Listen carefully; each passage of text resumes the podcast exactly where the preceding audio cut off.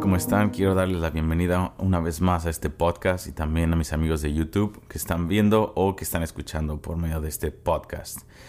Eh, por varios días no he subido nada, no he, estado muy ocupado porque estamos ahorita en un, en un tiempo aquí en nuestra familia espiritual en iHub, donde estamos enfocándonos con mira de láser para buscar al Señor corporativamente. Estamos, estamos pidiendo varias cosas a Dios y sobre todo encontrar su corazón. Le estamos diciendo, Señor, queremos encontrarte a ti otra vez, queremos eh, buscar tu corazón, escuchar lo que estás diciendo, Dios, para este tiempo de crisis moral que está viendo en, en este país, que está viendo en la tierra y en la iglesia.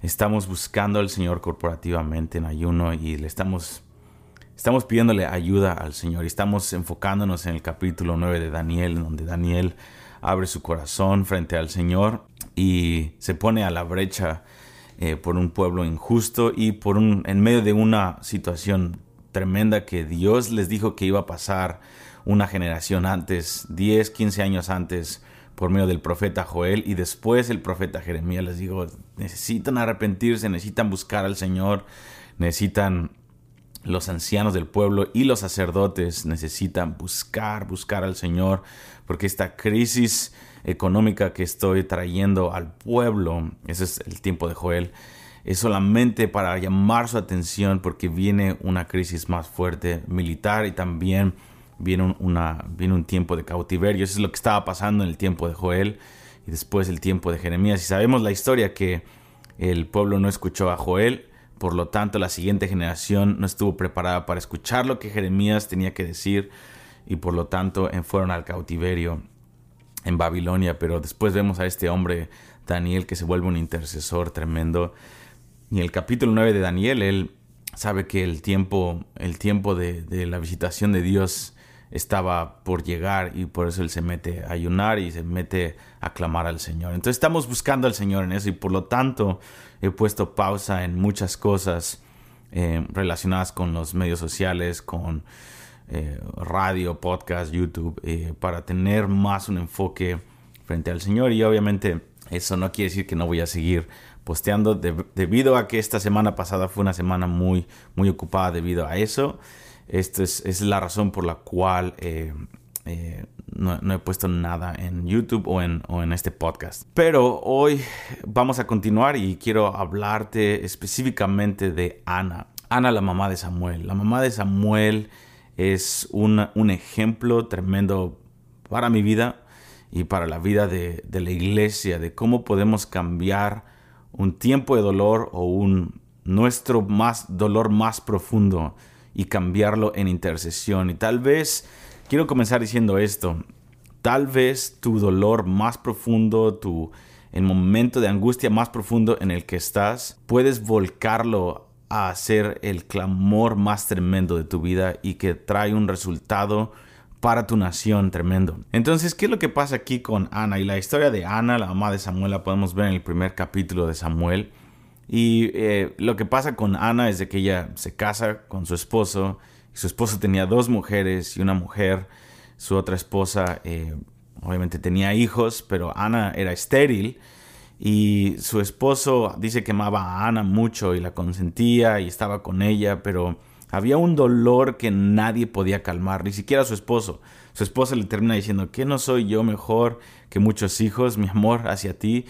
Pero ella estaba viviendo una realidad porque ella era estéril y uno de los dolores más fuertes que puede haber en la humanidad para las mujeres es no tener hijos cuando ellas quieren tener hijos. La esterilidad es algo, es algo terrible, es algo muy doloroso y nadie puede calmar ese dolor más que los hijos. La otra esposa de este hombre le hacía burla, la atribulaba y ella se, estaba con una amargura de corazón tremenda, con un dolor profundo. Y, esto es lo que pasa, ellos van cada año a alabar al Señor allá a Jerusalén, al templo, y donde está el, el, sacerdote Lee y aún sus hijos terribles Ovni y. Pero la historia toma un vuelco muy fuerte cuando esta Ana va año tras año y está clamando Y está clamando por su propio dolor, su propio quebranto era una realidad en su cuerpo porque era estéril, era una realidad en su matrimonio porque había una mujer que se oponía a ella y le hacía burla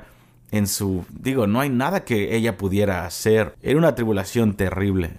Entonces hay un momento en donde ella tiene que tomar una decisión y para darte la decisión para tener el contexto de lo que estaba pasando, ella sabía, la Biblia nos dice que por muchos años no había un profeta en la tierra de Israel, no había profecía, Dios, eso, eso era muy fuerte porque había jueces, pero no había un profeta, Dios no tenía un vehículo el cual pudiera usar para que el pueblo de Israel escuchara la voz de Dios. Ahora, no tener la voz de Dios fresca en tu generación es algo terrible, es algo terrible. Y eso es lo que estaba pasando con Israel. Y ahora Peor que eso, tenían un sacerdocio que estaba corrompido, como Elí, con sus hijos que estaban haciendo cosas terribles dentro del templo. Entonces lo que pasaba es de que no había voz profética y el sacerdote que se suponía, o el sacerdocio que se suponía que tenía que traer a Dios a la gente y a la gente a Dios estaba corrompido. Estaba por tener un juicio, de hecho, el, sacerdocio debido a ese, pecado. Este es, este es el momento en donde Ana está en medio de su dolor personal, en medio de su, dolor con su matrimonio y en medio de la tribulación personal con esta otra mujer, esposa de su esposo. Y ella está también experimentando en su nación un momento de dolor porque la palabra de Dios está ausente. Entonces, ¿qué es lo que hace? Hay un momento en donde ella toma una decisión. Ella puede darse cuenta de un dolor más grande que el dolor de su corazón. Ella se da cuenta que la nación de Israel no tiene profeta y que Dios no tiene a alguien que pueda ser usado para expresar sus emociones, su corazón. ¿Y qué es lo que hace Ana? Lo podemos leer entre líneas, que ella toma ese dolor y lo transforma en un momento de intercesión que cambió la historia de Israel y cambió nuestra historia hoy. Por completo, miles de años después, nuestra historia es cambiada debido a la oración de Ana. ¿Y qué es lo que hace? Ella dice, Señor, estoy estéril, pero si me das un hijo, Señor, voy a, voy a cambiar este clamor al clamor de tu corazón, Señor. Si me das un hijo, voy a dedicártelo a ti. De hecho, ni lo voy a disfrutar yo tanto. Te lo voy a dar después de unos años. Después de que deje de amamantarlo, lo voy a dártelo a ti para que esté de tiempo completo, para que tú, Señor, puedas apagar ese dolor que tienes de que no hay una palabra profética. Señor, quiero dedicarte mi hijo a ti. Hay un dolor más grande que el mío. Entonces, ¿cuántas veces estamos en un dolor personal eh, que no tiene solución? Dios nos está invitando a tomar ese dolor que parece una derrota, que parece una opresión eh, sin solución y transformarlo en un clamor para que el corazón de Dios sea satisfecho en nuestra generación. Y puedo eh, ponerte varios ejemplos, uno personal y, y un par de personas que han transformado generaciones. Por ejemplo, Bill Johnson. Bill Johnson recuerdo muy bien que hace muchos años él contaba este testimonio en donde él decía que su papá, a quien amaba, un pastor que era su mentor, y eh, se, enfermó de cáncer, y él estuvo ayunando y llorando y contendiendo por la sanidad de su papá. Y su papá terminó muriendo de cáncer, pero él encontró, en medio de ese dolor, él encontró un ardor por justicia, él encontró algo en el corazón de Dios. Dios utilizó esa calamidad para encontrarse con Bill Johnson y Dios ahora empezó a moverse en milagros y prodigios en su vida, que hasta la fecha ha afectado a cientos de miles, si no millones de personas. Eso que Él tocó el corazón del Padre en la revelación de Él como un sanador, aún en medio de su dolor y su tragedia, Dios lo volcó para hacerlo un intercesor y que Él pudiera expresar algo de la sanidad de Dios y muchos de nosotros nos hemos beneficiado de ese ministerio de Bill Johnson. Otro ejemplo es este Frank Bartleman, que fue el intercesor que ayudó a este William Seymour, que fue un predicador eh, afroamericano en 1904, 5 y 6, en el gran avivamiento de la calle Azusa. Frank Bartleman fue el que detonó toda la situación. Y lo que pasó es que su hija murió, se enfermó y murió. Y dice él en sus memorias, él dice que se estaba volviendo loco del dolor por haber perdido a su hija. Entonces dijo, lo único que podía calmar mi dolor, dolor era empezar reuniones de oración diario, tres veces al día. Y empecé a, a llamar gente para que me ayudara a orar y empecé a clamar porque Dios me ayudara de ese dolor. Obviamente él él era cristiano. Dice, pero al pasar de los días, mi mirada empezó a salir de mi dolor al dolor que Dios tenía por la ciudad en donde vivía y sobre todo por California, el estado donde vivía.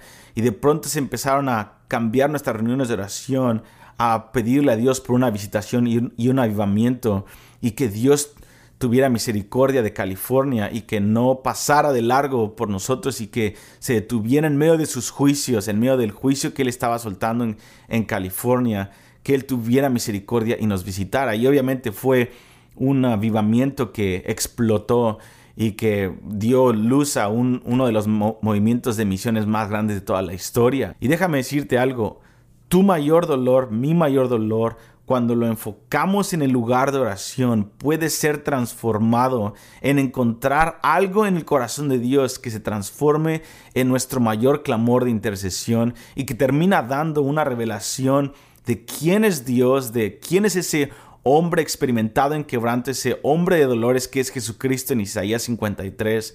Y es una invitación que Dios nos da para tocar algo en las fibras más profundas del corazón de Dios para poder proclamar algo, interceder por algo que tiene que ver con el bien común de nuestra nación, de nuestra ciudad. No desperdicies tu dolor.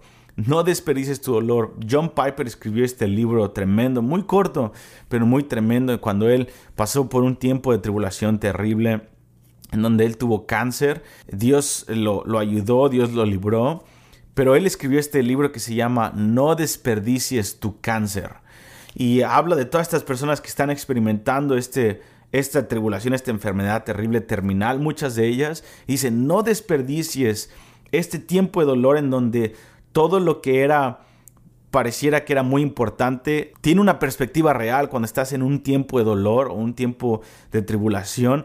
Todas las cosas que, que no valen la pena toman su verdadera posición, te das cuenta que lo que importa es tu relación con Dios, tu relación con tu familia, el valor que estás dándole a estas personas que aman y te aman, cuánto estás invirtiendo en la, en la siguiente generación. Eso es lo que tenemos que utilizar, este los, los tiempos de dolor personal para empezar a clamar por una revelación de Dios y no desperdiciar nuestra tribulación en solamente ahogarnos en nuestros propios dolores, sino empezar a ahogarnos en el corazón de Dios, porque es una ventana que Dios nos quiere dar para revelarnos algo de su corazón concerniente a las naciones y utilizar nuestra voz para clamar por que Dios desate su reino en nuestra generación, en nuestra familia, etcétera, etcétera.